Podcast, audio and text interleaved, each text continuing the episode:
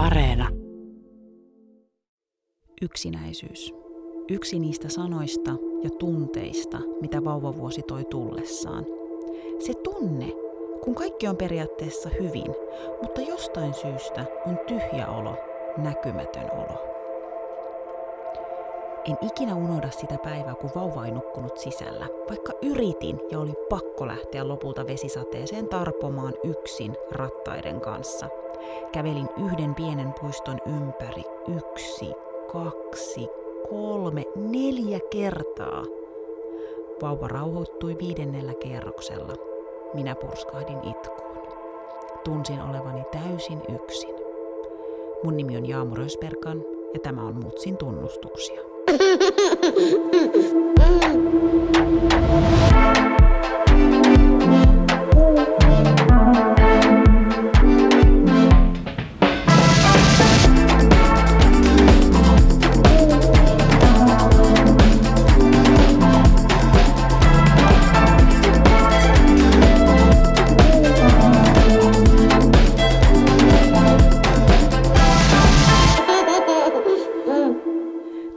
Tervetuloa studioon toimittaja, kirjailija ja äiti, jonka motto on, että aseta odotukset matalalle, niin ei tule pettymyksiä. Ndela Fai. Ihana, että sä oot täällä. Tänään puhutaan sun kanssa vanhemmuudesta ja yksinäisyydestä ja siitä, että minkälaista yksinäisyyttä vanhemmat voi kokea. Sä kirjoitit uh, The Mirror'n mielipidekirjoituksen, jossa sä puhuit niin äitinä olemisen yksinäisyydestä. Kerro vähän, että kuinka vaikea oli myöntää ääneen ja vieläpä niin kuin julkisesti, että on yksinäinen?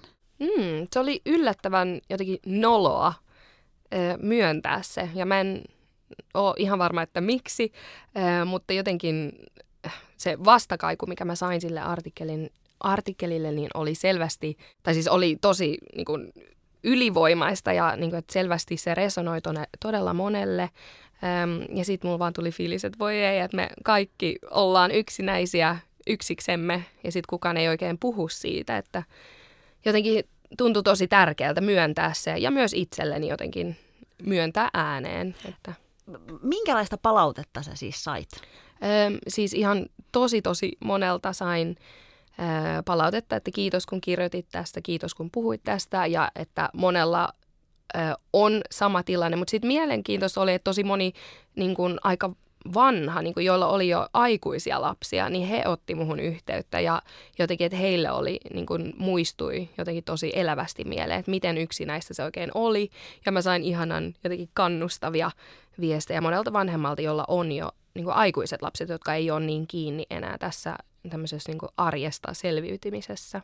Missä kohtaa vanhemmuutta sä tajusit, että sä oot yksinäinen? Aika alussa varmaan mun esikoisen kanssa, että mä, mulla oli hyvin tämmöiset äh, jotenkin ihana idyllinen kuva siitä, mitä se vauva-arki on ja että, aha, nyt on aikaa mennä vaunulenkeille ja istua kahvilassa ja syödä kakkua, mutta sitten kuitenkin se realiteetti oli aika erilainen, että mulla oli vauva, joka heräili paljon ja minä imetin ja Öö, Sitten mä olin vaan niin väsynyt, että tuntui jotenkin tosi raskaalta lähteä ees sinne vaunulenkeille. Ja saatikka sitten, että miten vauva, joka ei viihdy vaunuissa, miten sen kanssa sitten istutaan kahvilassa, että se rimpuilee sylissä ja kahvit lentää lattialle ja ei, ei siitä oikein tullut mitään, niin sitten vaan tuli aika semmoinen eristäytynyt olo Siis mä, mä tunnistan ton ihan sairaan hyvin, mitä sä, mitä sä sanot, koska mä muistan siis mulla oli itselläkin jotenkin tosi vahva fiilis siitä, että, että millainen, mitä se vanhemmuus on. Että mulla on mun, mun latte ja, ja mä kävelen vaunulenkkeilen lapsen kanssa ja, ja mulla on aina seuraa. Ö, tai just, että mä istun niinku pitkillä lounailla ystävien kanssa ja meidän vauvat on siinä tosi tyytyväisiä. No eihän se ollut sitä todellakaan. Ensinnäkin just, me, meillä oli siis tosi paljon samanlaista, että meillä oli tosi katkonaisia öitä. Ja mä vaan muistan, että tosi monta päivää mä ennemmin jäin vaan kotiin mm. ja yritin vaan selvitä siitä päivästä sen, sen vauvan kanssa.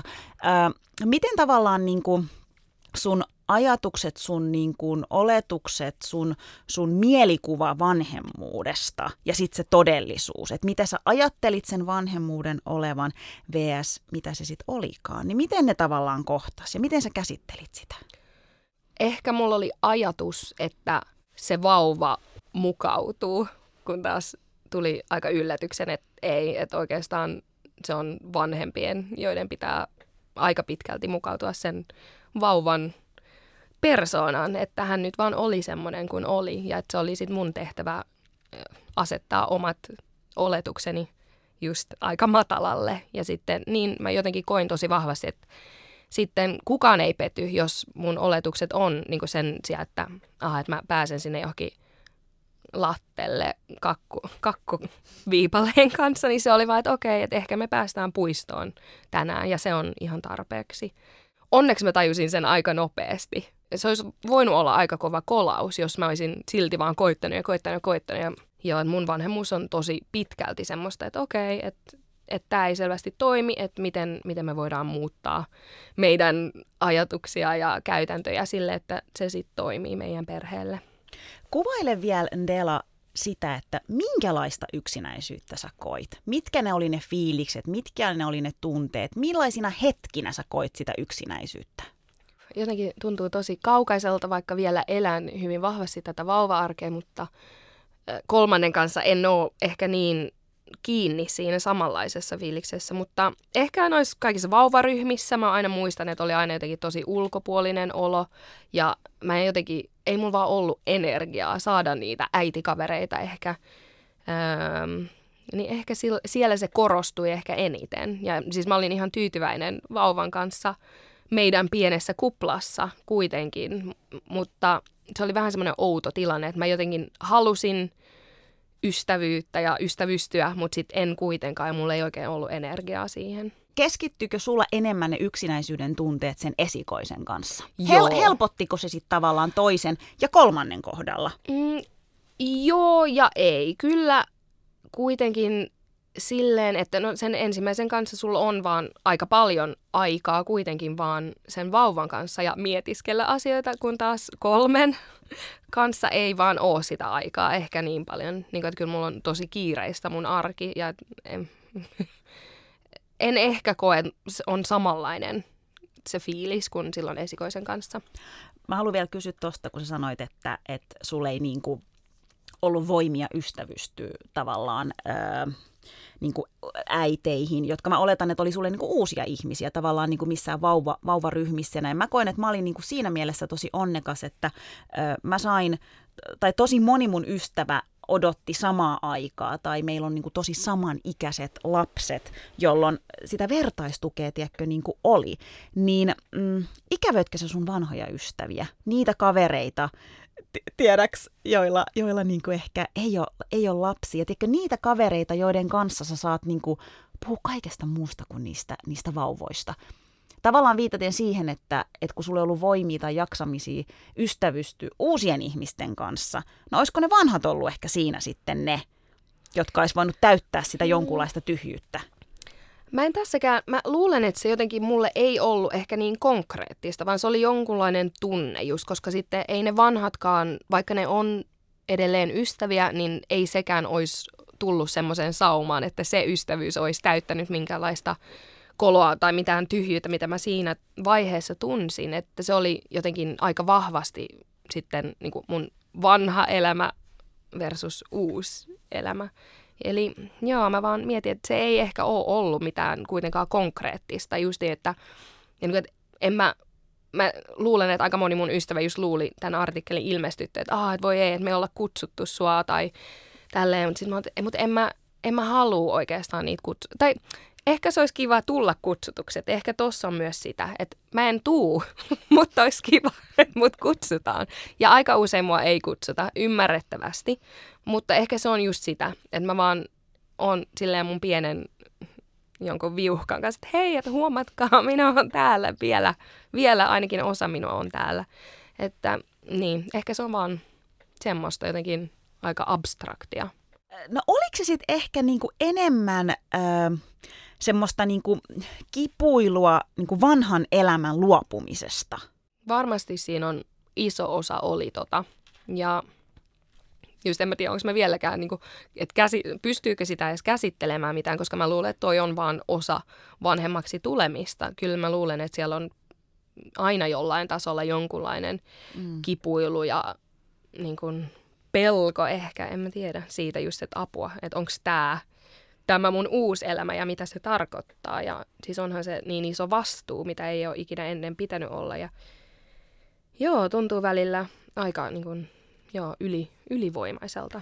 Koska mä ajattelen ainakin teillä itse, että mä, mä niin kuin, ja mä oon tosi monta kertaa sanonutkin sen ääneen, että mä niin kuin, mä kaipaan sitä mun vanhaa elämää ja, ja mä kaipaan sitä vanhaa, vanhaa jaamuria. Tämä ei tietenkään tarkoita sitä, ettenkö mä rakastais mun lasta, etteikö hän olisi mulle kaikki kaikessa ja, ja siis enhän mä nyt todellakaan pystyisi elämään ilman, ilman häntä, mutta mut sitten se ristiriita tavallaan, että joskus sitä miettii, että että jumalauta, miten helppo oli käydä kaupassa ennen. Tiedäks näin arkisia helppoja, konkreettisia asioita. Ja joku voi ajatella, että no mitä ihmettä, siis mitä siinä kaupassa. Koitapa käydä niin kuin puolitoistavuotiaan tai neljä, kolme ja kohta yksivuotiaan kanssa kaupassa.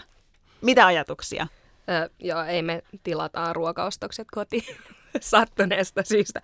Mutta siis joo, ehdottomasti ja justiin, äm, mulle ei ehkä, en mä tiedä, mä oon aina halunnut tulla äidiksi ja jotenkin äitiys sopii mulle hyvin paljon. Eli jotenkin mä olin siinä vaiheessa, kun mä sain lapsia, niin mä olin hyvin paljon sinut sen kanssa, että mä oon elänyt sen tietynlaisen elämän ennen niitä lapsia. Mutta ehkä joo, tuossa kun sä sanoit ton kauppajutun, niin kyllä mulle tulee ehkä lomista. En, en ole ollut pitkään aikaa lomalla, mutta se idea siitä, että ah, Siis lomat on ihan hirveän stressaavia, kun pitää sovittaa päiväuniaikoja ja miten hotellihuoneessa sitten minne se laita sen lapsen ja sitten, että ei se ole sitä samaa. Että ehkä tosta tulee se mulle semmoinen hyvin konkreettinen, että voi ei. Ja siis herra jestas, kuka nyt lähtisi lomalle niin kuin pienten lasten kanssa? Just toi, tekkö, missä välissä ne nukkuu, ketä on niiden kanssa siellä huoneessa, kun ne nukkuu. Että maksat itse kipeäksi, että pääsette jonnekin Kanarian saarille. Ja sitten sen jälkeen niin sulla on vaan niin kuin uupumus sen loman jälkeen, koska sä oot vaan ihan sairaan ö, loppu. Mun nimi on Jaamu Rösperkan ja tämä on Mutsin tunnustuksia. Seuraavaksi me kuullaan Ndela Fine tunnustus aiheeseen liittyen. Mun tunnustus on, että mä olen todella huono pyytämään apua. Tästä koitan parantaa itseäni ja laittaa kädet ylös silloin, kun tarvitsen apua, mutta se on ihan tosi, tosi, ihan niin kuin tuskallisen vaikeaa. Mikä siinä on vaikeaa? Koska mä mietin, että sulla on niin kuin kolme alle viisivuotiasta. Ja meillä on siis yksi puolitoistavuotias ja me ollaan välillä aivan kusessa. Ja mä oon niin kuin koko ajan pyytämässä apua. Tai mä en edes pyydä apua, kun mä vaan niin kuin eilenkin mä sanoin meidän äitille, että joo, että mun täytyy käydä ripsitaivutuksessa, että mä tuon nyt mun lapseni sinne.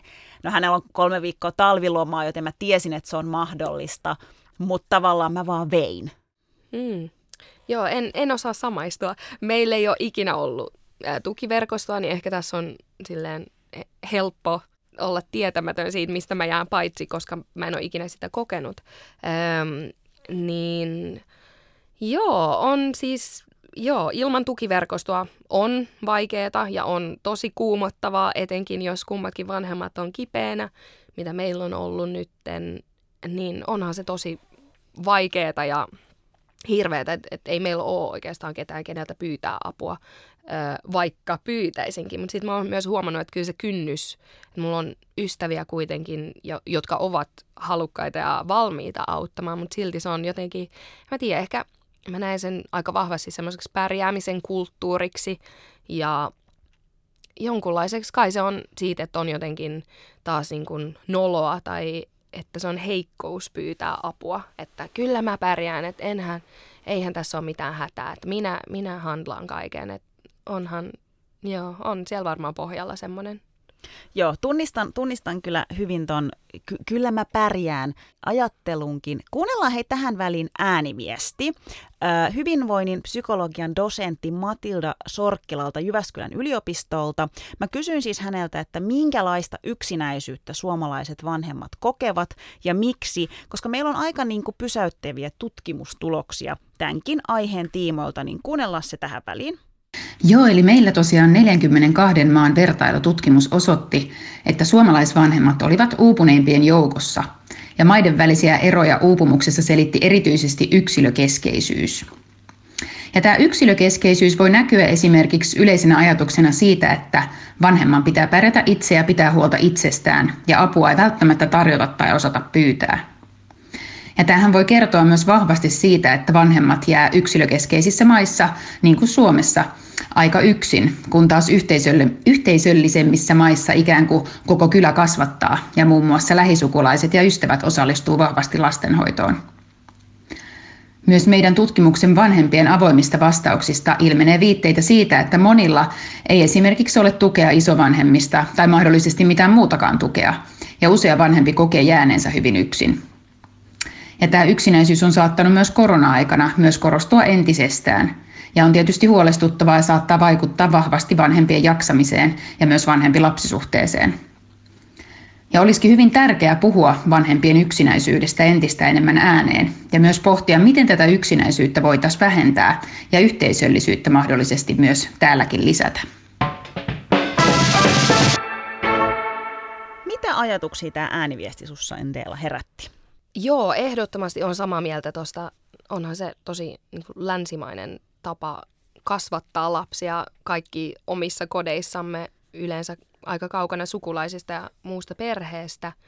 Ja mä luulen, että tämä meidän yhteiskunta ei ole oikeasti niin kuin, tarkoitettu sille, miten me ehkä biologisesti tai jotenkin, miten se olisi alun perin ehkä tarkoitettu justiin nimenomaan yhteisöllistä ja niin kuin, niin. Tässä siis todettiin tosiaan, että Suomi on kärkimaita, mitä tulee vanhempien yksinäisyyteen, mutta sä oot myös Andela asunut Englannissa. Niin miten sä tarkastelet näitä kahta yhteiskuntaa, että onko ne vanhemmuuden kokemukset ollut erilaisia? Hmm, äh, ehkä jollain tasolla. Kyllä mä jotenkin näen, että täällä Suomessa on aika vahva tapa äh, öö, miten mä sanoisin tämän, ehkä sanoa sille, että, että joo, että me ollaan yksi tasavertaisimmista maista öö, ja hyvä you know, naisten oikeudet ja öö, olemme tasavertaisia miesten kanssa, ja sitten, mutta et sit siitä tulee just semmoinen ihme niin kuin skarppaamisen kulttuuri, että ehkä, niin kuin ehkä tästä tutkimuksessakin tulee esille, että ehkä se, ehkä se ei ole mahdollista. Joten ehkä meidän ne rajapyykit tai ne oletukset on vähän liian korkealle. Että ei se ole ei se ole meissä se vika, vaan se on meidän yhteiskunnassa, joka odottaa meiltä liikaa.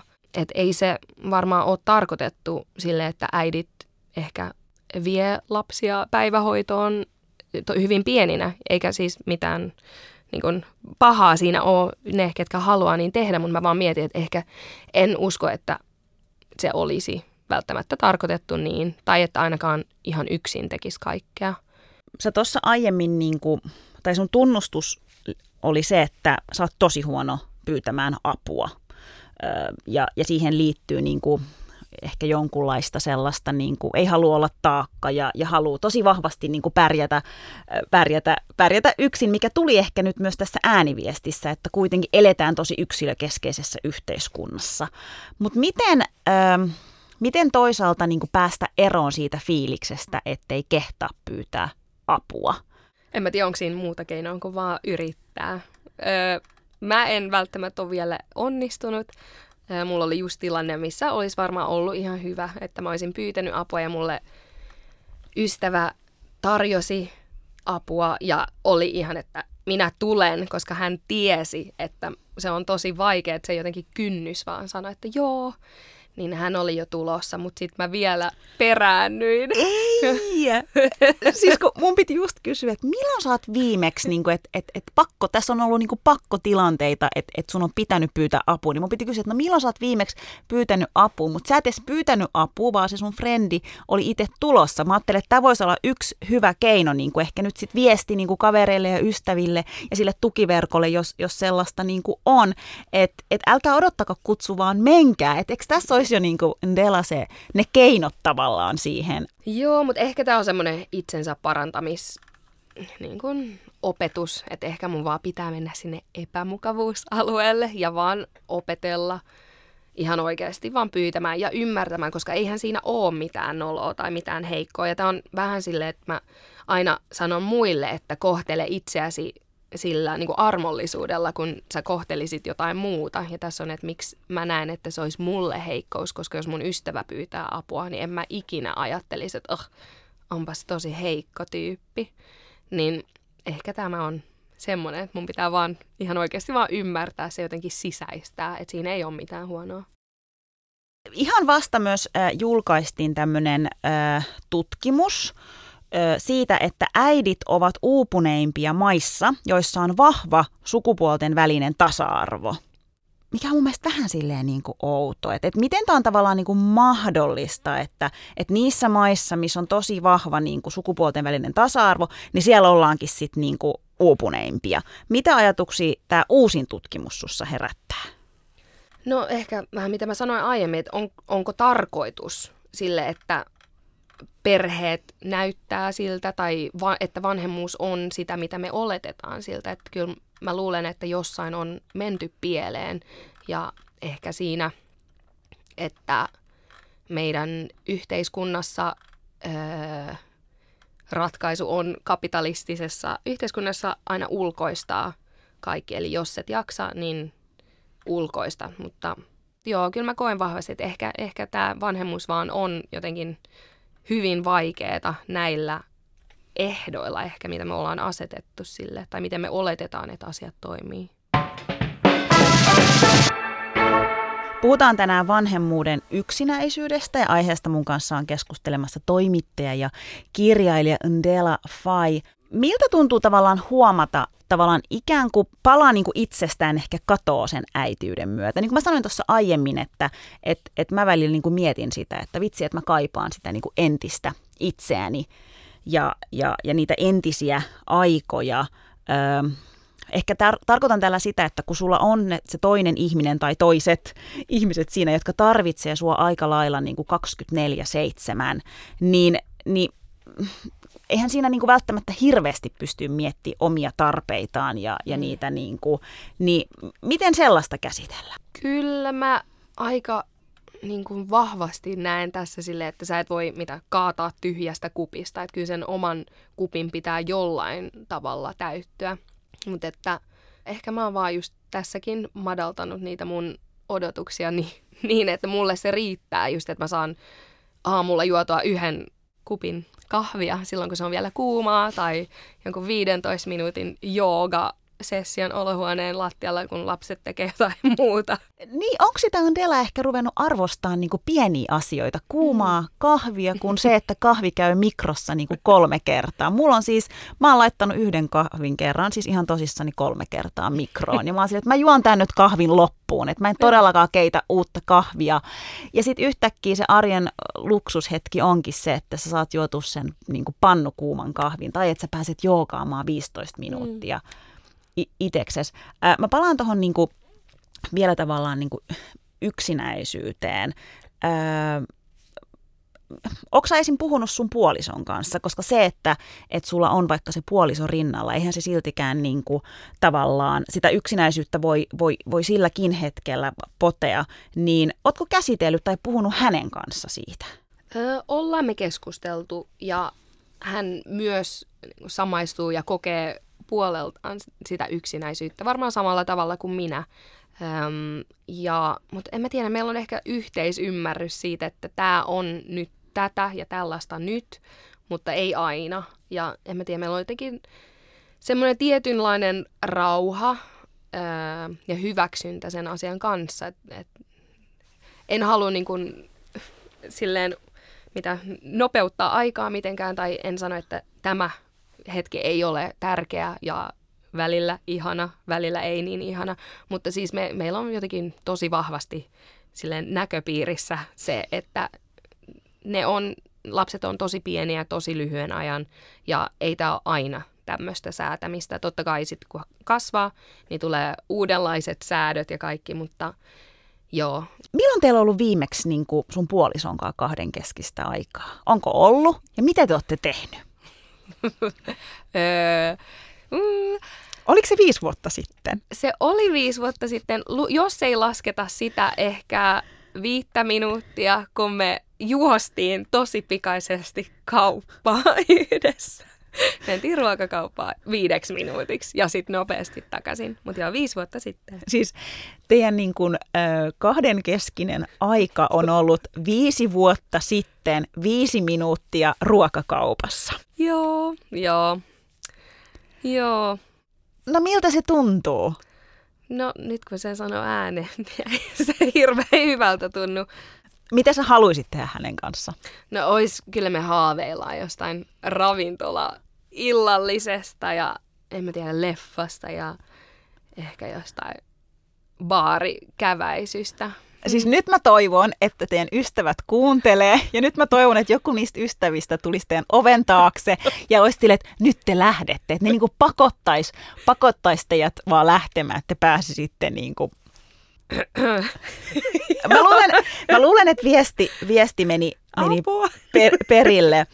Mä puhun tosi paljon äh, Indela äh, niin kuin mun, mun ystävilleni siitä, että miten tärkeää se on tavallaan, niin kuin, että että tulee niin kuin nähdyksi, että sut nähdään ja, ja, ja sut huomataan.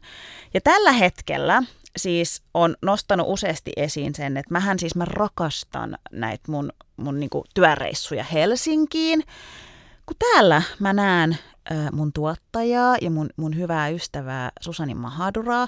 Ja Susani on tällä hetkellä mulle se ystävä, jonka kanssa me puhutaan kaikesta muusta. Teekö ihan kaikesta, mutta se on ihanaa, hän kysyy totta kai mun lapsen kuulumisia, mutta mä jopa niinku haluan kertoa hänelle, mä, mä niinku tuun töihin, mä oon silleen, onko mitään juoruja? Tiedätkö, että mä haluan niinku puhua kaikesta muusta kuin, kuin, kuin siitä lapsesta. Tavallaan niinku sitä kaipaa, että sut kohdataan niinku myös niinku ihmisenä, tiedäks, että et ei äitinä, öö, ei, niinku, ei tavallaan sen lapsiarjen ö, tota, ö, niin kuin, niin, siis ei, ei äitinä, vaan tavallaan, että siinä olisi niin kuin paljon muuta. Kaipaatko sä niitä kohtaamisia? Että su, su, sut nähdäisi niin kuin sinuna, ei äitinä, ei puolisona, vaan undelana. Öm, joo, ja kyllä mä luulen, että työt auttaa siihen. Öm, että kyllä se töissä käyminen ja aikuisten ihmisten kanssa keskustelu auttaa selvästi siihen. Öm, et, joo, kyllä mä koen sen tärkeänä, mutta sitten en mä tiedä, mulla tässäkin on silleen hyvin vahvasti, että mut en mä oo enää se vanha minä. Että sitä ei vaan jotenkin ole olemassa. Eikä se ole mun mielestä mitenkään nolo tai mitenkään surullinen asia, vaan se nyt vaan on se, että en mä, en mä haluaisi olla se, vaan että kyllä mä myönnän ihan avoimesti, että äitiys on muuttanut mua ja tosi positiivisella tavalla. Ja en mä tiedä, joskus, en mä tiedä, olisiko se jotenkin vähän antifeminististä sanoa se, että minä kukoistan äitinä. Ja mä haluaisin olla se, ei, ura on tosi, tosi tärkeää. Mutta siis joo, kyllä mä koen, että äitiys on se juttu mun elämässä, mikä on ollut se, niin mä olen tosi tyytyväinen kuitenkin siihen, kuka mä oon sen ansiosta, että mä oon äiti. Ja se on suuri osa mun identiteettiä ja siitä ikävä kyllä, mistä mä haluan välillä työkavereidenkin kanssa puhua, koska se on niin iso osa. Puhutaan vähän tuen merkityksestä. Eri järjestöjen mukaan lapsiperheet tarvitsevat tukea myös niin kuin hyvinä aikoina. Et mitä varhaisemmassa vaiheessa tukea saadaan, sitä suuremmalla todennäköisyydellä vakavia kriisejä voidaan välttää. Minkälaista tukea sä olet saanut? Sä jo sanoit tuossa aiemmin, että sitä tukiverkostoa ei ole ollut, mutta onko niin mm, onko sun tuki ollut sun puoliso, onko te ollut tuki toinen toisillenne, että onko siellä ollut kuitenkin? Äh, joo, eh, varmaan se puoliso on se, jo, jolta saan tukea, jo, joka tukeutuu minuun. Ja terapiasta olen saanut tukea.